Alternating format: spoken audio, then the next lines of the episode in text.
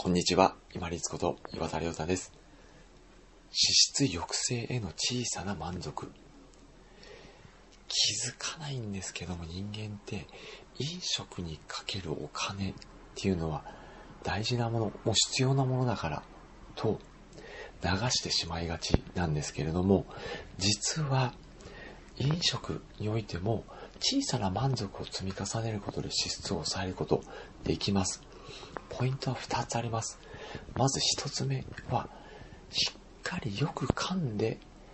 味、感触、匂いなど五感をフルに使ってゆっくり食べることですね。結局、早く食べてしまう、ドカ食い、急ぎ食い。この食べ方が足りないっていうところの欲望をぐわっと刺激して、で、また食べるっていう量が増える。そして、購入しなければならなくなるという脂質の増える形になってしまうんですね。なので、食べるときに、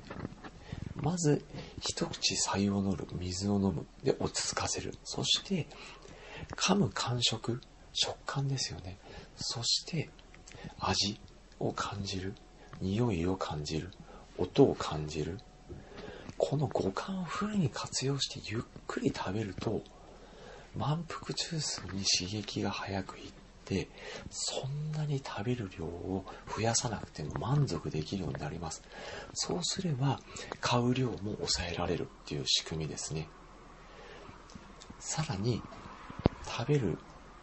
飲食にかける脂質を抑えるための満足ポイントとしては、すでに自分たちが食べるもの、飲むものに満たされている気づきを得るということです。これは前回、前々回お話をした自然に恵まれているとか人に恵まれているっていうところの根本への気づきと同じですね。我々、例えば、水道蛇口をひねれば水が出てくるのに、何か違う飲み物、例えば、某有名コーヒーチェーン店の1杯500円ぐらいするコーヒーを毎日買ってみたりとか、水があるのに、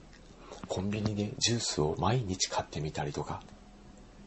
そういうふうな、先に満たされているものに囲まれているのに、余計な脂質を増やそうとしてしまってるんですね。これ習慣化してしまってるから気づかない脂質になってしまってます。ですので、先にもう飲める水がある。気づけば、あじゃあ水筒に水を持っていこうかなとか、お茶を持っていこうかなという考え方に変わりますし、先にも食べ物に満たされている。お米もある。味噌汁もある。漬物もあると思えば、ちょっとおにぎり握っていこうかなと思うようになれます。コンビニに買いに行ったり、高いお弁当を買いに行ったりすることもありません。なので、先に自分たちがもう飲み物、食べ物に豊富に満たされている。飽食の時代になっているという気づきが、あ、じゃあもう持っていこうかなとか、ちょっと作って持っていこうかなっていう脂質の抑制につながります。すでに我々は食べ物、飲み物にも恵まれているんです。ですので、早食い、ドカ食いを防ぐために、五感をフルに活用してゆっくり味わって食べましょう。そうすると、食べる量が減るので、買わなくて済みます。そして、すでに水、食べ物、飲料水であったり、そしてお米、漬物、そういったものにも恵まれている。粗食と言われるものにも恵まれている。囲まれていると思うと、じゃあ持っていこうかなっていう風な気づき、動きになりますので、余計な脂質、コンビニで何かを買ってみたりとか、コーヒーチェーン店で毎日コーヒー買ってみたりとか、そういった余計な脂質が減ります。食べ物にも我々もすでに